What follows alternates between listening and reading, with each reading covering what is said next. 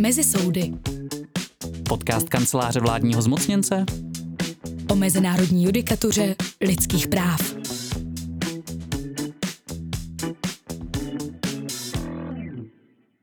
Vítejte u prvního dílu podcastové minisérie kanceláře vládního zmocněnce. V následujících dílech se vám pokusíme přiblížit alespoň část naší práce, kterou se v K V Z zabýváme. Zaměříme se konkrétně na velké souhrnné téma výkonu jednotlivých rozsudků nebo rozhodnutí různých mezinárodních institucí, které máme za Českou republiku na starosti. Dnes se ale nejprve obecně pobavíme vůbec o tom, co se pod takovým výkonem rozsudků či pod širším pojmem implementace skrývá.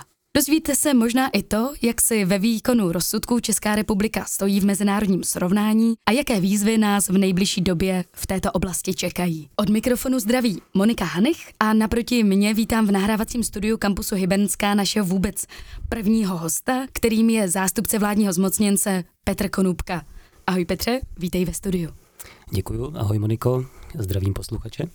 Petr Konůpka působí v kanceláři vládního zmocněnce pro zastupování České republiky nejenom před Evropským soudem pro lidská práva už více než patnáct let. Práva studoval v Praze i ve Francii a před nástupem do K V Z mimo jiné působil také u Mezinárodního trestního soudu pro Rwandu. Petr je také takovým naším hlavním hybatelem a tvůrcem klíčových projektů v kanceláři vládního zmocněnce. Třeba zmiňme pravidelně vydávaný zpravodaj K V Z nebo online databázi e s l p tečka justice tečka c z nebo kolegium expertů k výkonu rozsudků Evropského soudu pro lidská práva a jiných mezinárodních orgánů. Vede také projekt z norských fondů, který nám mimo jiné umožnil toto nahrávání. Mohlo by se možná na první pohled zdát, že vydáním rozsudku nebo rozhodnutí, ať už před Evropským soudem pro lidská práva nebo jinou mezinárodní institucí, celá ta věc končí. Je tomu ale pro nás z pohledu K V Z právě naopak. Petře, můžeš popsat, jak vypadá takový život rozsudku Evropského soudu pro lidská práva po svém vydání? Co se s ním děje? Ano, je to skutečně tak.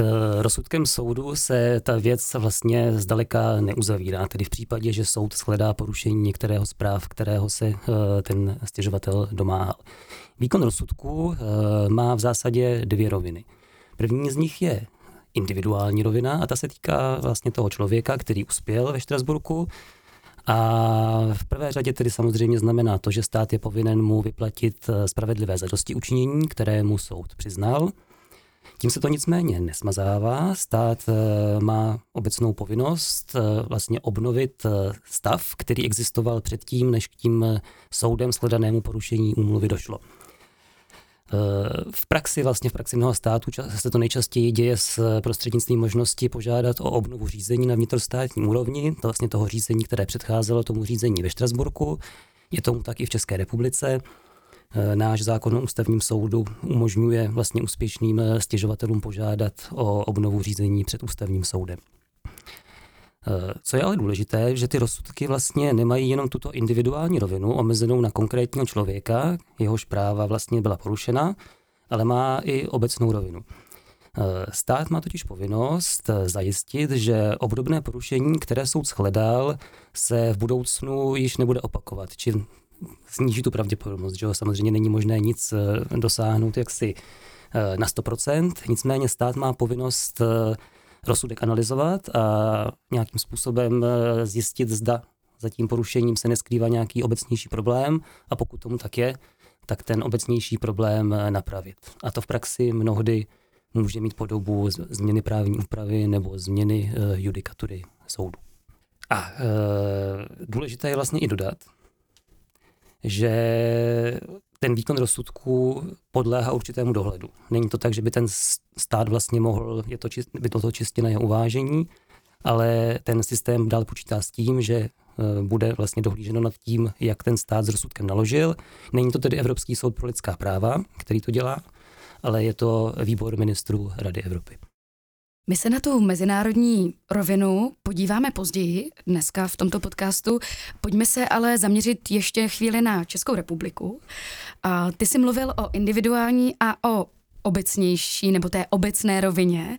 Můžeme zmínit nějaký konkrétní případ, kdy nějaká rozhodnutá věc ze Štrasburku, kde bylo shledáno to porušení, měla nejenom tu individuální, řekněme, rovinu vůči tomu stěžovateli, ale i ten obecnější dopad? Ano, samozřejmě za těch mnoho let těch rozsudků byla opravdu jako velká, velká, velká řada. Vlastně v důsledku rozsudků Štrasburského soudu proti České republice se měnila právní úprava v mnoha oblastech. Můžu zmínit například svěřování dětí do ústavní péče, rozhodování o vazbě, používání omezovacích prostředků ve zdravotnických zařízeních, vyšetřování trestných činů policistů nebo vlastně nedobrovolný pobyt v zařízeních sociální péče a mnoho a mnoho dalších. Tady by bylo možné pokračovat ještě dlouho a dlouho. Tak pojďme to zkusit jinak. Který případ s tím obecnějším dopadem zaujal třeba tebe? No, mě za těch patnáct letých zaujalo skutečně velmi mnoho. A kdybych vlastně neměl mluvit o takovém tom největším případu, který asi všichni posluchači znají, je to případ D H a ostatní proti České republice, který se týká diskriminace romských žáků ve vzdělávání a tomu bude později věnovaný celý, celý jeden díl našeho podcastu. Tak bych zmínil například věc Kumer proti České republice, což vlastně byla stížnost, byl to případ, který se týkal zacházení se stěžovatelem v policejní cele, kdy ten pan Kumer byl zadržen policií a umístěn do policejní cely a tam z důvodu toho, že vlastně byl agresivní, tak byl postupem času poután ke kovovému oku na zdi, pak byl připoután i k topení, byly mu i svázány nohy a tak dál a tak dál. A následně vyšetřování této události. Vlastně soud v tom případu shledal porušení článku tři úmluvy, zakazujícího nelidské a ponižující zacházení. A v důsledku vlastně tohoto rozsudku pak na vnitrostátní úrovni se měnila řada věcí, řada užitečných věcí se odehrála. Vlastně proběhla mnoho školení policistů a příslušníků Generální inspekce bezpečnostních sborů ohledně vlastně zacházení s osobami, které jsou umístěny do policejních cel a následné vyšetřování případných tedy námitek špatného zacházení v těchto situacích. Co považuji za velmi důležité, tak vlastně byla odstraněna všechna takovová oka ve všech policejních celách v České republice, čili k podobnému typu připoutání by již jaksi nemělo nikdy dojít. A též nakonec tedy i policejní prezidium změnilo své vnitřní předpisy a vlastně zavedlo, zpřesnilo ta pravidla pro používání vlastně poutání v policejních celách a byla specificky explicitně zakotvena ta podmínka, že k tomu může dojít jenom v případě, kdy skutečně hrozí nějaké, nějaké kvalifikované nebezpečí a není možné tu situaci již zvládat skutečně jinak než, než nějakým spoutáním. A pak samozřejmě to spoutání se musí odehrát způsobem, který není takto ponižující jako připoutání k nějakému kovovému oku. Takže pokud to chápu správně, že když se v pátek nebo v sobotu nad ránem budeš vracet z nějakého K V Z večírku, podobně jako se vracel pan Kumer, tak už se ti ty hrozné věci stát nemůžou. Ano, a nemohou se stát ani tobě, Moniko. Tak to je výborné.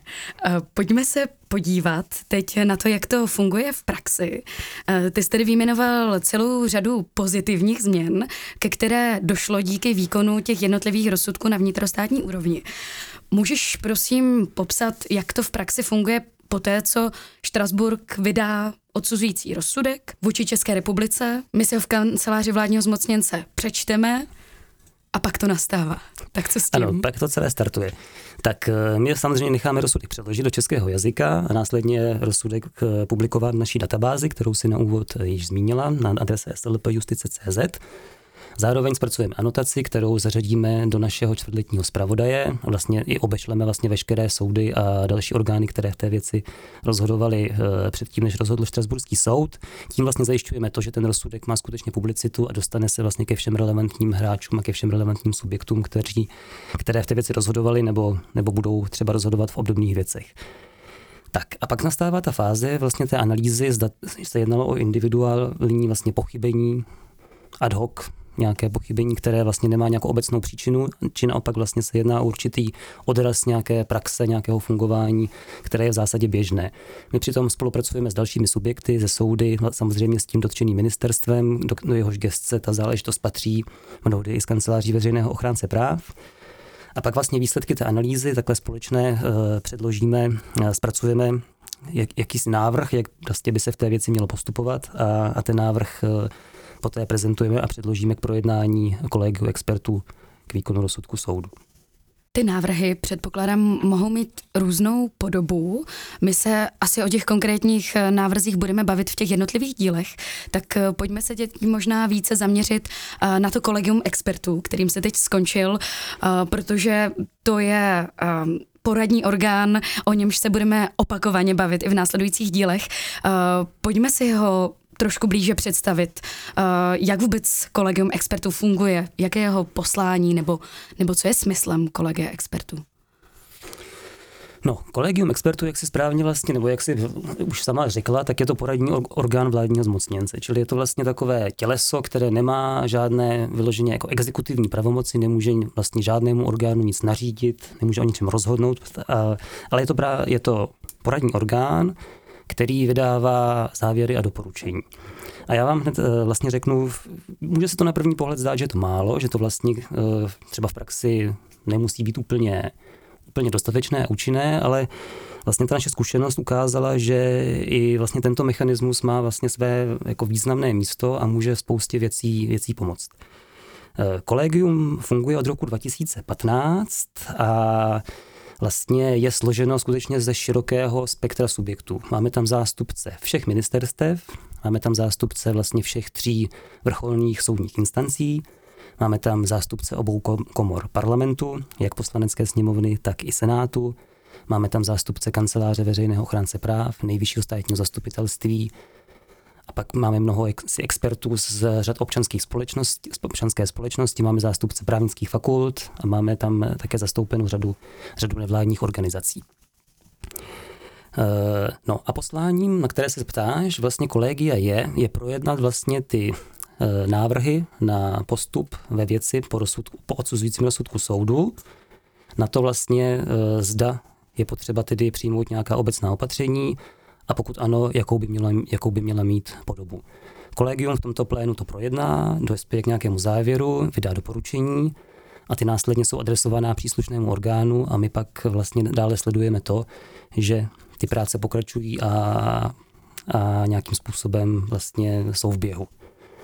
Kolegium se schází podle potřeby, zpravidla teď to bývá v poslední době jednou za rok, ale existují i pracovní skupiny, které jsou ke konkrétním rozsudkům, pokud samozřejmě ten problém je hlubší a je potřeba samozřejmě ho projednat do větší hloubky, na což v tom plénu samozřejmě není tolik prostoru, tak je ustavena pracovní skupina a ty se pak scházejí výrazně častěji, třeba i pětkrát, šestkrát do roka. Ty jsi zmínil, že kolegium vzniklo v roce dva tisíce patnáct. Um, nám ale ze Štrasburku ty odsuzující rozsudky chodí, pravda, již o něco déle a úmluvou jsme také vázáni e, poměrně značně e, déle. Znamená to tedy, že ten model kolegia jsme od někud převzali? Funguje, funguje v zahraničí? Nebo kde, kde, kde se vůbec vzal ten nápad na vznik kolegia expertů na naší vnitrostátní úrovni? Tak ten nápad vlastně nám v hlavách zrál již několik let předtím, než, než vznikal. Ono samozřejmě v různých expertních orgánech Rady Evropy zaznívaly a zaznívají stále určité výzvy prostě členským státům Rady Evropy, aby posílili tu implementaci a ten výkon rozsudků na vnitrostátní úrovni, aby ho dobře koordinovali, protože pro ten štrasburský mechanismus samozřejmě to je jako velmi problematické, pokud ty rozsudky vlastně nejsou vykonávány, tak potom vlastně před ten soud přicházejí stále ty samé a ty samé stížnosti a pak soud prostě samozřejmě má na stole sto tisíc stížností a je to, je to velká výzva, velký problém prostě pro efektivitu a vůbec pro existenci toho systému jako takového. Takže ten výkon rozsudku je skutečně důležitá věc a ta vnitrostátní rovina. Ale pravdou je, že vlastně v tu dobu jsme neměli žádný model, který by byl oskoušený někde v zahraničí, takže jsme nějakým způsobem to ustavili vlastně na základě nějakých svých úvah a analýz. A co je vlastně zajímavé, myslím, že to jako rád řeknu, tak vlastně za postupem, postupem let a postupem času se vlastně Česká republika stala trochu i vzorem vlastně pro ostatní evropské státy a vlastně ten model, který jsme my zavedli, tak postupem času vchází pomalu ve známost Evropě a je do určité míry inspirací pro to, jak i ostatní státy vlastně v té věci mohou postupovat.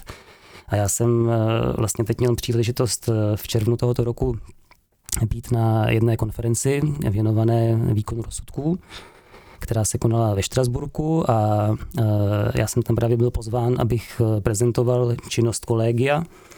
A z těch reakcí, vlastně i z těch závěrů té konference a vlastně i z množství, množství jako účastníků té konference, které, kteří potom za mnou přicházeli během přestávek a jak se do velmi velkých podrobností se ptali na to, jako jak to kolegium funguje, tak můžu říct, že to vzbudilo skutečně velký zájem a, a je možné, že takovým způsobem vlastně nějakým způsobem pomůžeme třeba i tomu výkonu rozsudku v jiných státech.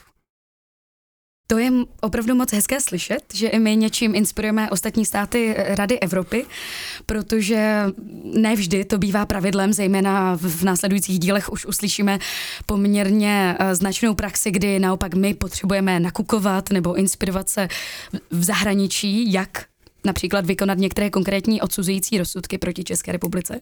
Takže, takže to je, to je dobré slyšet, že i my můžeme něco nabídnout na evropské úrovni.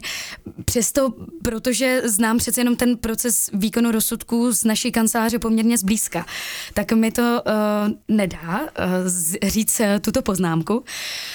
Máme činnost kolegia expertů, máme poradní orgány, máme různé další snahy, bilaterální vyjednávání, různé analýzy, dotazníky a tak dál a tak dál, které vlastně v kanceláři u nás v těch jednotlivých případech vyvíjíme. Přesto se mi zdá, že ten výkon těch rozsudků nebo rozhodnutí i tak trvá často velmi dlouho. Je to tak? No... Jak u kterých věcí? Jak u kterých věcí? Ono je dobré vlastně si uvědomit, že ten legislativní proces je zkrátka dlouhodobá záležitost z povahy věci. Takže vlastně i v případech, které si já vybavuji a které vlastně nevzbuzovaly žádné nějaké jako kontroverze nebo nebyla to nějaká úplně uh, sporná záležitost nebo nevyvolávala nějak, nějaký, nějaký nesouhlas, tak stejně, že ten, ten výkon trval třeba dva, tři roky. Jo? Od toho rozsudku právní moci, pak začnou legislativní práce, Vlád, ministerstvo, vláda, parlament, trvá to. E, to prostě ve, s legislativními věcmi jde obtížně jinak. Pak máš samozřejmě pravdu, že některé věci, zvlášť ty prostě, které jsou opravdu komplexní a široké, tak e, trvají dlouho. Typický příklad je rozsudek, který už jsem vlastně dneska trošku zmínil, D H a ostatní proti České republice. Rozsudek je z roku dva tisíce sedm, je to, letos to bude již patnáct let od e, rozsudku Velkého senátu, a ten výkon stále není uzavřen. V případě, že se vlastně jedná, tako, jedná o takto jako, jako, za, jako široký společenský problém, který má strašnou spoustu příčin a je skutečně velmi obtížné s těmi věcmi nějak efektivně a účinně hýbat, tak jako z povahy věci to prostě trvá. I v tom věci D H a ostatní mnoho, mnoho věcí bylo, bylo přijato. Ono to kolegium prostě není všelek, samozřejmě není to samospásná věc, nedokáže prostě to vyřešit všechno a rychle, ale je to prostě nástroj, který umožňuje, vlastně který udržuje ty věci hlavně v chodu, jo? Který umožňuje tu skutečně širokou debatu, odbornou, je tam zapojeno skutečně všichni, kdo k tomu mojí, mohou něco říci, tak tam so, kolem toho stolu sedí, mohou se do toho zapojit, čili to zajišťuje vlastně i tu odbornost, i tu transparentnost celého toho procesu a i tu viditelnost, vlastně neodehrává se to nikde za uzavřenými dveřmi, ale skutečně je to široká věc, ty zápisy jsou veřejné, dáváme je na internet, všechny podklady k jednání dáváme na internet.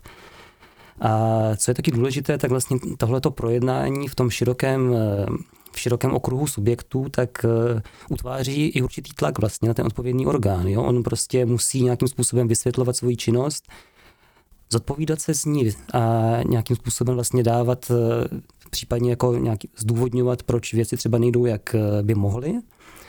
A vytváří to na něj tlak a vytváří to tlak na to, že skutečně vnímá tu věc jako aktuální, živou a i mnohdy i prioritní. Takže to kolegium je takový určitý olej v tom motoru toho státu a ty kolečka prostě umožňuje, aby se nezasekly, aby pořád jeli. Rychleji či někdy pomaleji. Ale aby zkrátka stále jeli. Aby ten systém fungoval, tak ale... nemůžeme nezmínit tu druhou rovinu, kromě té vnitrostátní, protože na té vnitrostátní rovině to někdy tedy více či méně funguje, nebo ale i nefunguje. A to nenutně třeba jenom v České republice, ale i v jiných zemích. Takže tam máme i tu rovinu mezinárodního dohledu, kterou si maličko naťuknul hned na začátku dnešního dílu. Pojďme se tedy podívat na chvilku ještě do Štrasburku. Co v té věci může vykonat Rada Evropy? Ty jsi konkrétně zmínil, že jde zejména o dohled výboru ministrů Rady Evropy. Tak jakým způsobem se zapojuje do toho výkonu nebo do toho dohledu nad tím výkonem výbor ministrů? V praxi to funguje tak, že stát je povinen do šesti měsíců od právní moci rozsudku výboru ministrů předložit zprávu a v ní uvést opatření, která již přijal, aby ten rozsudek vykonal, anebo harmonogram kroků, které tedy plánuje přijmout k tomu, aby rozsudek vykonal. Výbor ministrů to následně analyzuje tu zprávu a buď tedy je spokojen a poté, co jsou všechna ta opatření přijata, tak výkon nebo ten dohled nad tím výkonem uzavře. A pokud není spokojen, tak nějakým způsobem vede dialog s tím státem a navrhuje určitá, určitá spíš poukazuje na ta slabá místa. Jo? Výbor ministrů není ten orgán, který by určoval, co ten stát má udělat. To, ta volba těch prostředků je na státu. Stále je to stát, který vlastně si rozhodne to, co má udělat. Výbor ministrů vlastně dohlíží na to, že se dojde k tomu cíli, že bude odstraněno to porušení, které vlastně soud shledal. A pokud vidí, že v některých oblastech ten stát třeba nepřijímá dostatečná opatření, dostatečně účinná, tak vyzývá, upozorňuje na to ten stát a vyzývá ho k tomu, aby tu situaci v této oblasti napravil. A v nějaké lhůtě ho informoval o dalším pokroku. A pak následuje další projednání věci. Ty jsi zmínil, že tedy probíhá nějaký, řekněme, dialog mezi tím výborem ministrů a tím konkrétním státem. Jsou ještě nějaké další nástroje, kromě toho, že se předkládají zprávy, že probíhá ten dialog, řekněme, více či méně písemně a pak taky někdy i v té ústní podobě. A možná pro posluchače můžeme zmínit, že pokud znáte HUDOC, tak existuje i verze HUDOC exec, kde se právě na ty informace k výkonu rozsudků můžete podívat, což je někdy docela zajímavé, málo kdo to tam objeví, tak, tak určitě doporučujeme k prostudování. Každopádně jsou ještě nějaké další nástroje, které ten výbor ministrů má k dispozici, když se ten stát odmítá těmi závěry nebo těmi doporučeními toho výboru řídit? Ono, ty rozsudky zpravidla výbor ministrů si rozdělí do takových dvou velkých skupin. Jsou to taková takzvaná standardní procedura, což jsou rozsudky, které nevyvolávají nějaké úplně závažné problémy. Jsou to třeba ojedinělá porušení a ty nějakým způsobem třeba hladce běží. A pak je takzvaný posílený dohled. A to jsou rozsudky, které vyvolávají systémové problémy v tom daném státu, strukturální, není to ojedinělá věc, ale je to otázka celého nastavení celého systému. A nebo jsou to právě rozsudky, kde ten stát z nějakého důvodu nepřijímá dostatečná opatření, věci nejdou tak, jak by mohly a měly jít, či tam vznikají nějaké průtahy. A v tomhle posíleném dohledu potom ty rozsudky jsou projednávány ústně, vlastně na plénu výboru ministrů před zástupci všech tedy čtyřiceti, dnes tedy čtyřiceti států Rady Evropy. Výbor ministrů může přijmout rozhodnutí, a nebo, což je taková jako nejméně třeba řekněme závažná forma, ta se prostě přijme se rozhodnutí, k ní se ten stát vyzve, aby v určité lhůtě přijal určitá, nebo zlepšil nějakou oblast a podal zprávu. A nebo v případě, když už ta záležitost skutečně se táhne a ten stát má nějaké už velké zdržení v tom výkonu rozsudku, tak se přijme takzvaná zatímní rezoluce, což je vlastně taková, takový už jako druh jako vyššího, řekněme, tlaku na ten stát, aby skutečně tu věc začal e, lépe s ní zacházet. Ale stále se vlastně pohybujeme v, v rovině takových jako soft politických opatření. Jo? Výbor ministrů nemá v ruce nástroje typu, typu prostě finančních sankcí. Jo? E, to státy výboru ministrů e, tuto pravomoc e, nesvěřili. V tom posíleném dohledu, pokud se nepletou, my tam máme jenom jeden rozsudek a to je ten již dneska několikrát zmiňovaný D H, je to tak? Je to tak. Je to je tak. tak. Um, Přesto ty jsi říkal, že soud se nezapojuje do toho, do toho výkonu, ale zase pokud, pokud se nepletu, tak vlastně protokol číslo čtrnáct k úmluvě tu možnost určitým způsobem zakotvil do článku čtyřicet šest úmluvy. Jak to funguje, když se tedy nakonec do té věci vloží nebo možná trošku vlomí soud A stalo se to doposud vlastně vůbec? Stalo se to. Stalo se to dvakrát. Je to, je to tak, jak říkáš. Přinesl tu možnost protokol číslo čtrnáct, který vlastně vstoupil v platnost v roce dva tisíce devět, pokud se nepletu. Takže je to třináct let vlastně dneska už.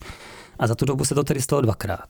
Takže na tom vlastně vidíme, že je to poměrně velmi jaksi vzácně využívaný nástroj, který spočívá v tom, že výbor ministrů, pokud skutečně už dochází k závěru, že stát se skutečně odmítá řídit tím rozsudkem, je to zpravidla situace skutečně odporu, vlastně nebo zásadního nesouhlasu státu s tím rozsudkem, tedy udělat to, co z něj vyplývá, tak po formálním upozornění, když výbor ministrů tedy vyzve ten stát, tak může dvoutřetinovou většinou, je to opět tedy trochu politická záležitost, musí se dvoutřetinová většina těch států na tom shodnout a odhlasovat, že ta věc se předá soudu, aby tedy rozhodl soud, zda ten stát tedy se řídí tím rozsudkem nebo nikoliv.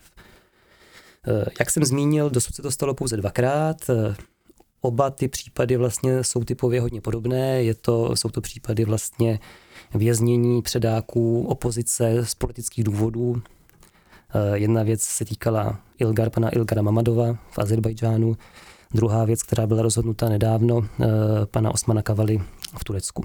V obou těch případech tedy soud konstatoval, že ten žalovaný stát skutečně se neřídí jeho rozsudkem, nevykonal ho, nepropustil ty dva zmiňované stěžovatele na svobodu. Tak, takže vlastně výsledkem je druhý rozsudek. Jo, výsledkem je druhý rozsudek, který říká, ano, stát se skutečně tím neřídí.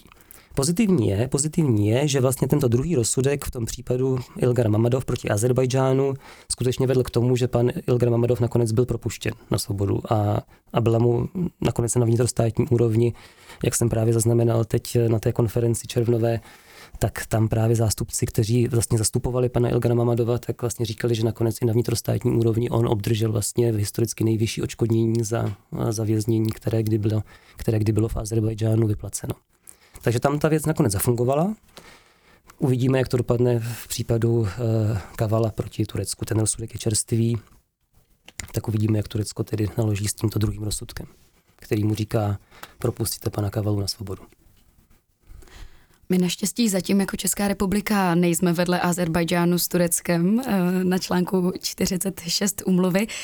Jak si ale vůbec stojíme v tom mezinárodním srovnání? Patříme spíše k těm premiantům, protože máme jenom jeden ten rozsudek v tom posíleném dohledu, jak jsme zmiňovali, nebo jsme někde v průměru, tak jak je to naším dobrým zvykem uprostřed Evropy, nebo jak, jak si vůbec stojíme?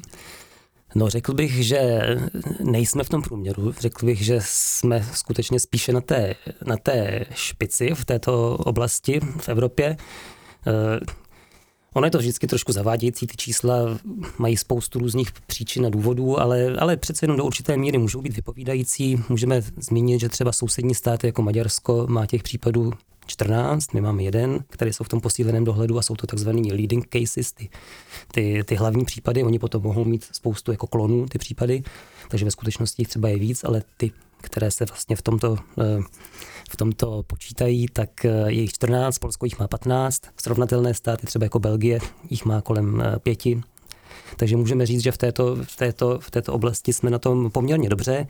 Pro srovnání můžu zmínit i to, že vlastně státy, jako je třeba Rusko, tak mají těch rozsudků šedesát, skutečně těch závažných rozsudků v tomto posíleném dohledu šedesát, Ukrajina, Turecko přes padesát.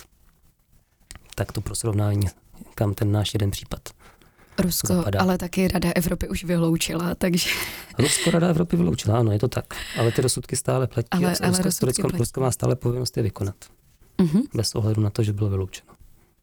To zní dobře, to zní dobře, jenom přemýšlím nad tím, uh, nad tím klasickým dilematem slepice a vejce, jestli, jestli jsme teda schopni si vyřešit všechny naše lidskoprávní problémy již na té vnitrostátní úrovni, anebo jestli z nějakých důvodů ti stěžovatelé prostě k tomu štrasburskému soudu z České republiky nejdou. Což tady asi nebudeme nějak blíž rozebírat, nebo nevím, jestli ty na to máš nějaký názor, ale myslím si, že to nám úplně nepřísluší, protože bychom byli v rovině spíše spekulací a bylo by to na jiný díl, tak můžeme zvážit ještě nějakého externího hosta k tomuto tématu. My jsme se doposud bavili hlavně převážně o výkonu rozsudku Evropského soudu pro lidská práva. Kancelář vládního zmocněnce se ale nezabývá jenom Evropským soudem pro lidská práva, přestože to má v názvu, a proto v každém díle budu říkat, že je to nejenom Evropský soud pro lidská práva, protože uh, do té na- naší gesce spadá uh, i výkon rozhodnutí například Evropského výboru pro sociální práva, taktéž pod Radou Evropy, anebo jednotlivých výborů uh, O S N. Liší se nějak výkon těchto rozhodnutí oproti tomu, co se třeba doposud zmiňoval k výkonu těch rozsudků Evropského soudu pro lidská práva, anebo je to všechno velmi, velmi podobné? No tak ty základní postupy a ty základní principy jsou v zásadě, v zásadě stejné. Ale odlišnosti tu pochopitelně jsou.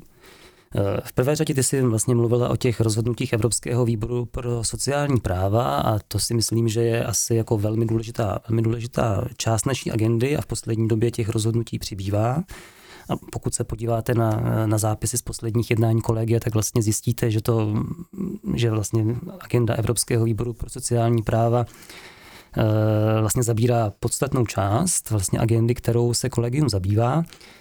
No a tam ta odlišnost, nebo odlišnost, tam jsou vlastně dvě taková specifika. Ono z povahy věci, totiž ta rozhodnutí Evropského výboru pro sociální práva se netýkají individuálních kauz, ale nastavení systému sociál, soci, oblasti sociálních práv jako takového. Takže vlastně vždycky ty kauzy jsou velmi rozsáhlé, velmi široké, velmi komplexní a velmi složité. Ať už se to týká třeba sociálního bydlení nebo rovného odměňování žen a mužů, umísťování vlastně dětí do tří let do ústavní péče a mnoha dalších a dalších problémů. Takže ty kauzy prostě jsou vždycky komplexní, složité. Což je prostě jeden velmi důležitý aspekt toho potom vlastně, jak ten výkon, jak ten výkon vypadá a třeba jak dlouho trvá a co všechno vlastně do něj patří. No a druhý aspekt, který je samozřejmě také důležitý, je, že ta rozhodnutí Evropského výboru pro sociální práva nejsou stricto sensu právně závazná. Ono to není tak, že by byla nezávazná, skutečně stát má povinnost v dobré víře ta rozhodnutí se k ním postavit, ale má určitý prostor vlastně nakonec, pokud má skutečně dobré důvody postupovat jinak, tak, tak může učinit. Ale je tam, je tam právě tato určitá, určitá, určitý manévrovací prostor a vlastně absence toho výslovného zakotvení právní závaznosti někdy v praxi může činit problémy. Jo, my jsme vlastně na to narazili ve věci Transgender Europe a I L G A Europe proti České republice, rozhodnutí Evropského výboru pro sociální práva, která se týká podmínky sterilizace pro právní uznání změnu pohlaví a my o tom později budeme mluvit v celém jednom díle. Ale tam vlastně tento argument ze strany některých vnitrostátních orgánů samozřejmě zazněl, že to je rozhodnutí nezávazné expertní rozhodnutí, které nás vlastně nenutí k tomu, abychom abychom cokoliv na svém přístupu měnili. Takže pokud to chápu správně, tak jde o otázky, jednak tam vlastně vnímám jako rozdíl to, že si nestěžuje konkrétní osoba, takže někdy je taky těžké potom možná pro ty orgány přijmout to, že zatím nevidí toho jednoho konkrétního stěžovatele. Ale druhak je tam vlastně ta obecná rovina, že jde často o otázky i společensky velmi citlivé. Takže ty jsi zmínil ten transgender, budeme na to mít celý jeden díl, a tam právě se zamýšlíme i nad tím, proč vlastně ta politická vůle nebo to nepřijetí té veřejnosti je tak velké a výrazné v této věci. Nevím, jestli my s tím můžeme sami nějak pohnout, přestože máme ten orgán toho kolegia expertů a další orgány. Co ty výbory O S N, o těch jsme nemluvili, nevím, jestli i tam je nějaká odlišnost, jestli vlastně vůbec máme nějaká rozhodnutí, která bychom tam v současné době vykonávali. V současné době ne, v současné době ne. Historicky samozřejmě ta rozhodnutí tam jsou. Ona tam je vlastně ve skutečnosti jenom jedna velká skupina těch rozhodnutí výboru O S N pro lidská práva, která se týká podmínky státního občanství pro restituce. To je věc, která vlastně se opakuje, je tam, jsou tam desítky rozhodnutí, ale česká vláda i náš ústavní soud se k tomu postavili způsobem, že shledali, že ta restituční podmínka je v souladu s ústavním pořádkem a nebude se s ní nic dělat. Čili tam vlastně se Česká republika rozhodla ty názory výboru O S N pro lidská práva nenásledovat. Dobře, v tom případě to téma možná raději opustíme, protože, protože by se komentovalo velmi e, těžce. E, my jsme zmínili na začátku tohoto dílu, e, že se budeme bavit zejména o výkonu rozsudku nebo rozhodnutí jednotlivých mezinárodních orgánů, ale zmínili jsme několikrát i ten pojem implementace, který používáme někdy jako podobný termín k tomu výkonu, ale pravda je to asi poněkud širší termín, který zahrnuje i jiné aktivity než čistě v uvozovkách, jenom ten výkon rozsudku samotný. Tak co by si člověk mohl představit pod tím širším pojmem implementace? Jaké aktivity to, to vůbec zahrnuje, taková implementace? Ano, máš pravdu. V tom širším smyslu vlastně implementace, v implementaci jde o to, vlastně tu úmluvu a judikaturu soudu uvést v život, aby soudy, úřady, možná i advokáti vlastně tu úmluvu a judikaturu mohli a uměli používat tam, kde by ji měli a mohli, mohli používat. My jsme si vlastně tohleto začali uvědomovat už poměrně před několika lety, že to může být vlastně problém, ta dostupnost, ta dostupnost a přístupnost, praktická vlastně přístupnost. Mnohdy to není o tom, že by, že by ty příslušné orgány měly nějaký principiální odpor vlastně k tomu úmluvu a judikaturu soudu používat, ale jde spíše o to, že to je v praxi mnohdy obtížné. Ta judikatura je dostupná v angličtině, někdy možná ve francouzštině, ty rozsudky mají desítky, někdy stovky stran, čili prostě v praxi pro soudce může být jaksi jako nemožné při řešení jedné kauzy přečíst pět set stránek ve francouzštině. Čili my vlastně od roku dva tisíce dvanáct zpracováváme anotace vlastně té klíčové judikatury soudu proti třetím státům, která vlastně z pohledu těch právních otázek, které v nich soud řeší, mají vlastně relevanci i pro české právní prostředí a mohou a měly by být používány i v českém právním prostředí. My vlastně ve spolupráci s vlastně všemi třemi brněnskými vrcholními soudy i z kanceláří veřejného ochránce práv zpracováváme anotace těchto, těchto rozsudků a ty e, vlastně umisťujeme e, do naší online databáze judikatury E S L P v českém jazyce, e, která je dostupná na adrese e s l p tečka justice tečka c z. A též vlastně ty úplně nejvíc klíčové, nejdůležitější zřazujeme do online čtvrtletníku zpravodaje K V Z, který vlastně vydáváme, vydáváme každé tři měsíce a tam čtenáři vlastně najdou poměrně hezky přehledně rozstříděnou aktuální judikaturu za poslední čtvrtletí, která, kterou by neměli minout. Jde tedy o takové širší aktivity, které pomáhají nějak přinést tu judikaturu a rozhodovací praxi mezinárodních orgánů právě na tu vnitrostátní úroveň. Mimo jiné jsme ještě nezmínili také jeden projekt, velmi aktuální, díky kterému tady dnes nahráváme, a to je právě projekt z norských fondů, který se přesně tady na to zvyšování povědomí o mezinárodních závazcích České republiky v oblasti lidských práv mezi českou odbornou a takovou a právnickou veřejností zaměřuje. Můžeš jenom stručně závěrem představit malou ochutnávku z toho, co vůbec v tomto projektu chystáme, nebo možná představit, proč jsme se pro něj rozhodli a co obsahuje? Já už jsem to vlastně trochu nakousl u minulé, u minulé otázky. Ono, ten důvod je prostě skutečně ten, že ta snaha je o to, vlastně to mezinárodní právo lidských práv tomu českému vnitrostátnímu právnímu prostředí zpřístupnit a usnadnit a umožnit vlastně jeho používání v každodenní praxi. V tom projektu, který jsi zmínila, my chystáme hlavně jeden velký vlastně webový portál, na který vlastně chceme koncentrovat všechny vlastně tyto prameny mezinárodního práva lidských práv a pokud možno maximum možného vlastně zpřístupnit v českém jazyce. Takže uživatelé tam naleznou například nově přeložené všeobecné komentáře výboru O S N, což je vlastně taková judikatura, kvazi judikatura těchto, těchto výborů, která zpřesňuje vlastně obsah a význam těch jednotlivých práv, které jsou v těch lidskoprávních úmluvách O S N zakotvena. Dále tam e, uživatelé potom naleznou tematické příručky k určitým právním otázkám, které my zpracujeme, zpracováváme vlastně judikaturu soudu, která danou právní otázku řeší. Komplexně tam e, nějak dáváme dohromady a na témata, která jsou vlastně relevantní pro české právní prostředí, tam uživatelé naleznou vlastně vše potřebné, co Štrasburský soud v té dané otázce, jakým způsobem úmluvu, úmluvu vykládá. co mně osobně přijde jako velmi, vlastně velmi potenciálně velmi, velmi užitečné a co by mohlo skutečně v praxi hodně pomoct, je vlastně určité vlastně rozšíření a vylepšení té naší databáze, o které jsem mluvil. Ona nabízí spoustu výhod oproti třeba klasi- oproti, oproti HUDOCu, oproti vlastně oficiální databázi judikatury S L P. Je v českém jazyce, má tam ta shrnutí, čtenář nemusí číst padesáti stránkové rozsudky, ale má tam dvoustránkové, třístránkové, poměrně dobře zpracované, zpracovaná shrnutí, ale faktem je, že samozřejmě nepokrývá to celou tu judikaturu.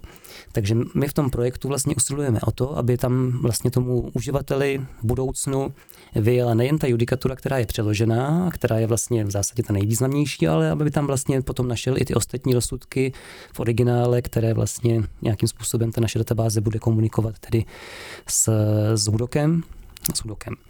A druhý aspekt, který vlastně nám přišel důležitý, a to je vlastně to provázání té mezinárodní judikatury s tou vnitrostátní, tak my usilujeme o to, aby vlastně pokud tam uh, uživatel přijde, zadá nějaký dotaz, bude vyhledávat judikaturu k určité právní otázce, tak aby dostal nejen tedy tu judikaturu S L P, případně tedy i O S N, ale i judikaturu ústavního soudu, která vlastně tu samou otázku řeší, aby ten na jednom místě měl komplexní přehled o tom, co tedy vlastně ten český právní řád, včetně toho mezinárodního, který je součástí jeho, vlastně vyžaduje. Snad se tedy máme na co těšit. My doufáme, že tyto aktivity v následujících dvou letech plně spustíme a že vám je budeme moci představit, tak nám prosím držte pěsti. A s touto prozbou se loučíme ze nahra- z nahrávacího studia Kampusu Hybenska. Moc děkuji prvnímu hostu Petru Konůpkovi za to, že dorazil dnes do studia. Také děkuji za pozvání. A těšíme se s vámi na slyšenou příště. Za technickou i psychickou podporu děkujeme kolegyni Martině Jirsové.